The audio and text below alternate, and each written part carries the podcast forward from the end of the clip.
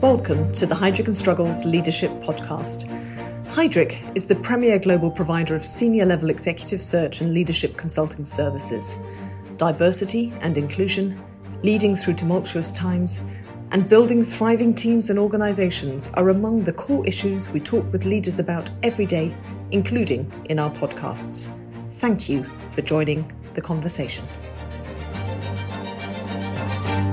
Hi, I'm Guy Shaul, a partner in Heidrick and Struggles London office and the leader of our Web3 and digital assets practice in EMEA. I'm also joined by my colleague Sarah Sliva from our New York office, who's a member of the Risk and Controls and Financial Services practice. In today's podcast, we're really excited to speak to Marcus Hughes, former Chief Risk Officer at BitMEX. Uh, if you don't know who they are, one of the world's leading cryptocurrency derivatives exchanges. Prior to BitMEX, he was the managing director of Europe and the general counsel internationally at Coinbase, where he played a leading role in building and running Coinbase's ex US operations. He spent a decade at Morgan Stanley, where he was an executive director in the legal and compliance division. And as part of that role, he focused on electronic trading across equities and fixed income. Worth pointing out that all of the views Marcus shares today are his alone, not associated with any other entity. So, Marcus, hopefully that gives you the freedom to talk as controversially as possible. Uh, but welcome and thank you very much for taking the time to speak with us today. Thank you both for having me. Well, to kick this off, walk us through your journey into crypto and digital assets, and uh, would love to hear what drew you to the space. Yeah, so I joined uh, Coinbase back in 2018, um, slightly by chance. I'd be lying if I said I was, you know, looking for a career in crypto, but I was certainly interested in the space, and I had a conviction that blockchain, um, digital assets, was going to go somewhere. And so, kind of chance introduction led to you know period of time now working in the crypto industry. And what what drew me to the industry was the both the intellectual challenge how do you scale something which is uh, underpinned by cutting edge technology but brings with it, of course, regulatory issues, um, issues of how do you integrate it within the traditional financial system, uh, questions around um, you know, what should the treatment of certain assets be, and also the dynamism of, of, of scaling a business which is very fast moving and growing at a, an incredible pace. And so it was a very intriguing kind of combination of things that pulled me in. I can imagine. And um, people often enter the space just given how formative it is, and certainly was back when you first joined Coinbase with um, a set of expectations, but clearly a lot has uh, has happened in that period. To to what extent have those expectations met the reality, and what has particularly surprised you? So I think it's hard to know exactly what to expect when you're when you're uh, entering a nascent industry. I think coming from a traditional financial services background, you are used to a little bit of structure, a bit of process. The regulatory frameworks are very well built out. Um, you know, the machines uh, are kind of well oiled. Coming into the crypto sector, there's a lot that needs to be built. And what I thought would be the case is has very much held true, which is that there's a lot of building needing to be done, both scaling businesses, engagement with governments and regulators to set out what, what does this industry look like going forward and the actual rolling out of products and services across the world to customers who want to interact with the ecosystem. And so I, I, would say that that was something that I was expecting. I think the sheer pace of change is, is one thing that has, has really struck me. I don't think anything prepares you for how fast things move in this sector. Um, whereas arguably in your traditional uh, financial world securities, whether that's equities or fixed income or other areas, the pace of change is somewhat slower simply because they're more mature industries. And I think as we've seen, particularly over the last 12 months, things can, can, can change for better or for worse incredibly rapidly. I think because it's an emerging sector, the other areas that, that asset prices are often the focus of attention. What's happening to Bitcoin, what's happening to Ether. And those can move and, and demonstrate significant volatility over very short periods of time. Again, something that perhaps might be a little unusual if you're coming from a more traditional background. So those things are the ones that come to mind when I think about what, how were my expectations met or otherwise. So you, you weren't or you were expecting so much token price volatility when you uh, when you first jumped in? I was expecting volatility. I suppose what surprised me is the volatility over such short time periods. Within the scope yeah. of a day, you can have massive, massive jumps or falls in prices. I think the other thing is the extent to which Bitcoin is such an important asset within the ecosystem. And, and if Bitcoin's rising, other assets tend to rise too. And, and that's the case arguably still today. Um, the ecosystem is still not fully mature, and so the influence of, of, of, of certain assets is, is greater than others. And I think that's a virtue of the fact that this is still you know, relatively early days. And people often forget that crypto is still a relatively young industry. There's still a lot of um, building to do. Sarah Sliva here. And famously, as, as you mentioned, um, the sector is very fast moving. So it's attracted executives with diverse outlooks and philosophical beliefs and has recently suffered some damaging setbacks. So, in your view, where have certain parts of the industry gone wrong, and what effect has that had on the sector's executives? So, I think um, in some areas there's been a, a, tendency to think that this is a technological innovation and, and therefore you're scaling tech businesses exclusively.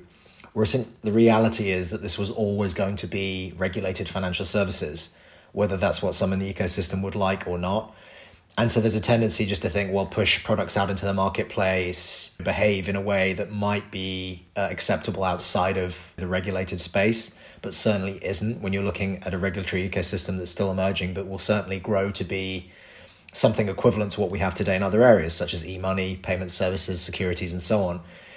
I think we should also remember that kind of bad practices, fraud, whatever it might be, are fundamentally wrong in any industry and it doesn't matter whether that's the crypto industry or, or, or other industries. Um, you know, fundamentally, you should always treat customers customer funds with care and and hold them in a secure way uh, and and so on. And unfortunately, what you f- tend to find is that bad practices and bad behavior tarnish the industry more broadly. Whether in fact you you, you may have uh, stakeholders in the ecosystem who are behaving very responsibly. So I think that that is part of the perception problem. Um, we have to we have to accept that. I think um, more broadly, not everyone coming into the industry necessarily is prepared for the scale of what needs to be done.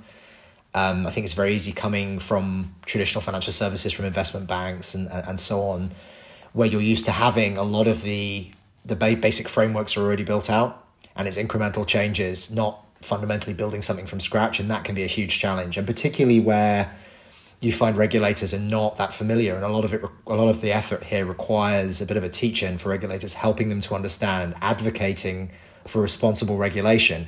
I think most of those in the in, in the crypto space are, are more than happy to to advocate for responsible regulation, regulation that's balanced. It balances the risks with the the ability to encourage innovation and so on. So as with anything, it's a kind of delicate balancing act, and, and unfortunately, you have these unfortunate incidents that have occurred in the industry that that that have had a bit of a kind of contagion effect across the whole industry, which has been negative. And given your extensive experience in establishing and maintaining regulatory relationships across the world and working closely with regulators at different companies as well, how do you assess the governance and management of this space? So, I think um, what regulators are looking for is firstly a deep understanding of the underlying technology, of the assets themselves, of how things like hot and cold storage work.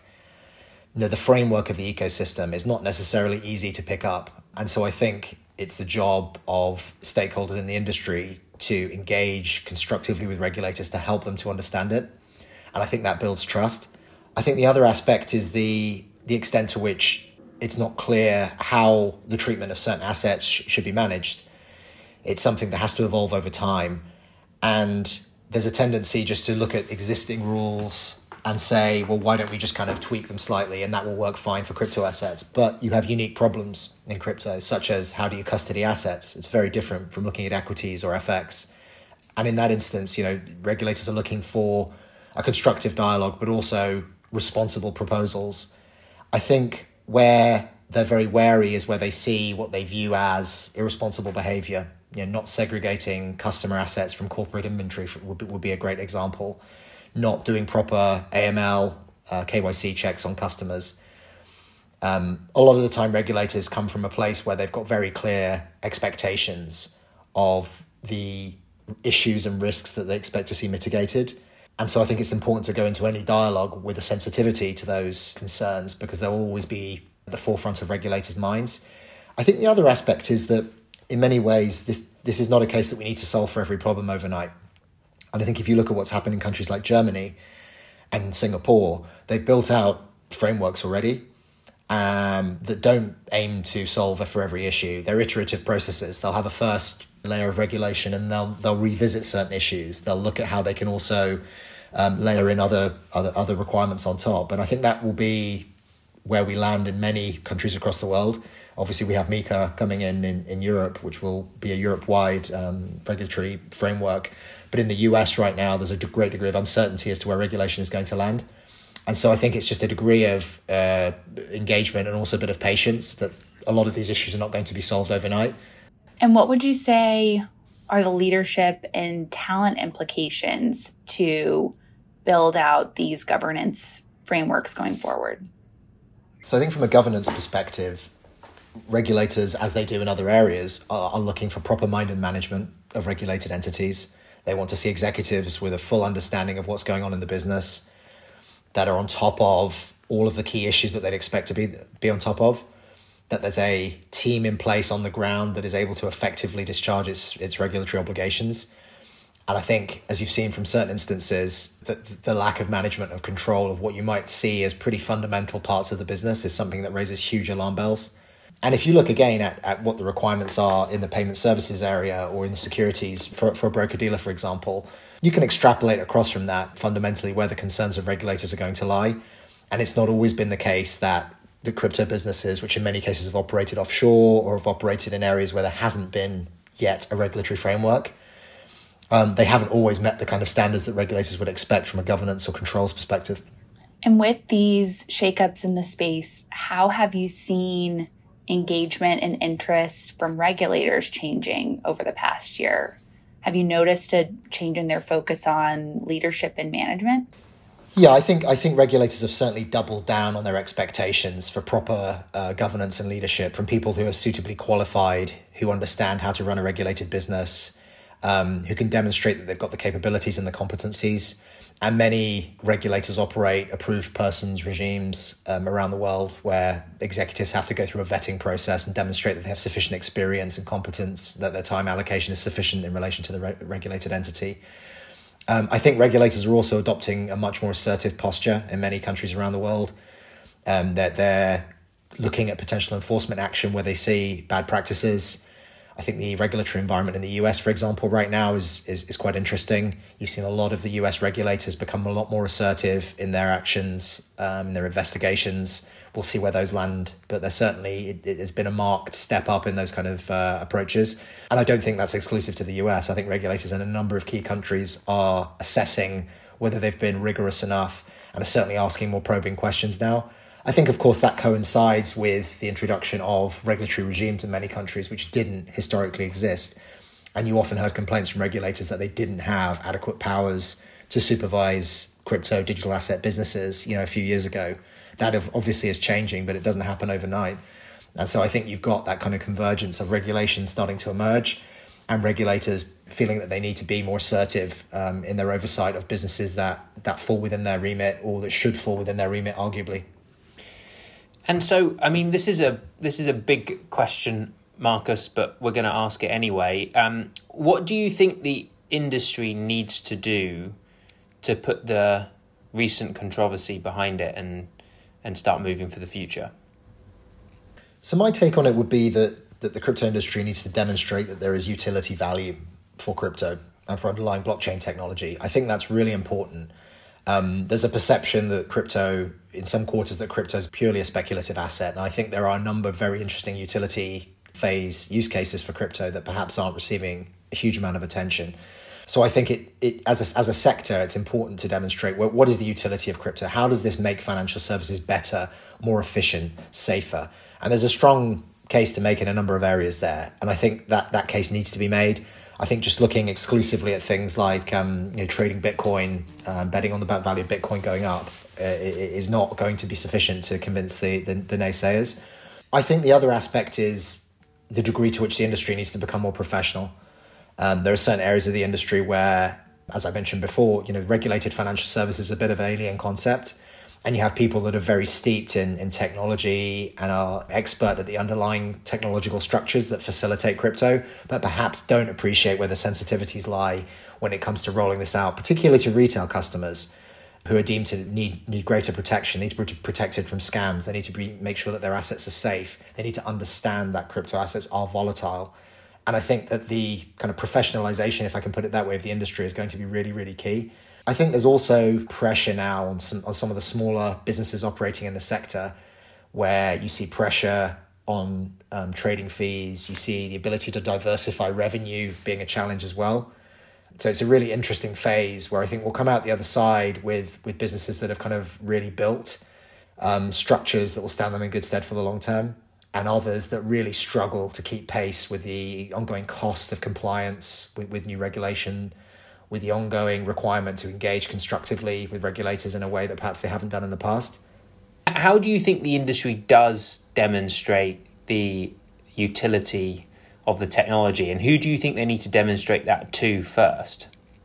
So I think I think looking at the, the, the, sector more broadly, I think it needs to demonstrate to, to, to everybody, right? The general public, you know, other businesses, governments, regulators. I mean, the future of the, the industry really is, is is based upon the conviction that people have that this is something that can make their lives better. And there are a lot of interesting use cases. I mean, one, one example that often comes up in, in this context is something like remittances whether facilitated by stable coins or facilitated by other types of, of crypto assets, it's very easy to grasp the concept that remittances are not very cost effective today. If you're sending money to your family that live on the other side of the world and it takes three days and you have to pay 6% in fees, that's not a great outcome. Um, the other area in, in developing countries, particularly, is the fact that many people don't have access to financial services at all.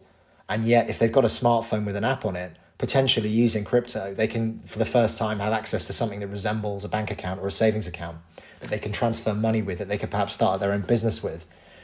And so there's some of these use cases that often I think get drowned out by the noise um, in the industry that I think will help people grasp what the opportunity is. And I think often it's the case that these things te- don't tend to get the, the, the focus that perhaps they do. But for, to my mind, it's like with any innovative technology, you look at the internet when it first was first introduced, there was a lot of skepticism as to why people might need to send emails. What, what is the utility value of the internet? There was huge amounts of skepticism. And it took some time for people to address the value, to realize the value, to build products and services that people value today. I think it's similar in a similar way the crypto industry needs to do that. It needs to demonstrate why it's a game changing, revolutionary you know, technological innovation that will make people's lives better. It's an analogy you you you, you do here in internet, crypto, digital assets, Web three. Do, do you think the potential is as big to be as game changing for individuals and institutions in due course? Look, I think the potential is huge. And I think what the industry needs to demonstrate is that it can make things faster, better, cheaper, more efficient, more effective. Um, those are the key criteria that the industry will be judged on.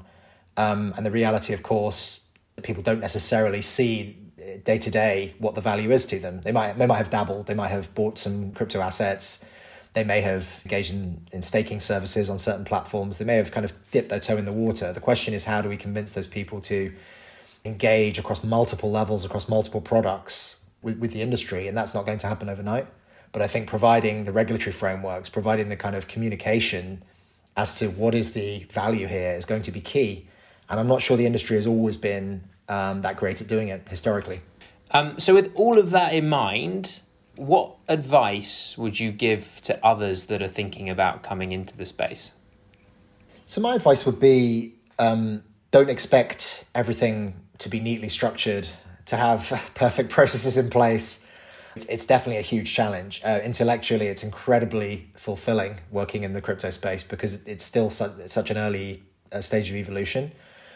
I think a lot of the time um, people need to be comfortable with with the unknown as well. There aren't always clear answers to every single question, and part of it is building the future, creating value, and so on. And it's not necessarily for people who like to stay within their box where they're comfortable doing a very specific role. I think it's very much a case that you have to be comfortable branching out and taking on challenges that may not be necessarily within your wheelhouse.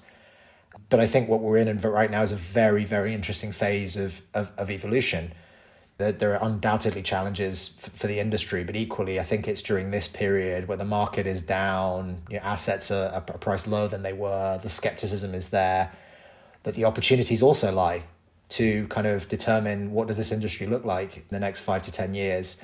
And I think people coming in with skill sets from other industries or other parts of financial services will be absolutely invaluable.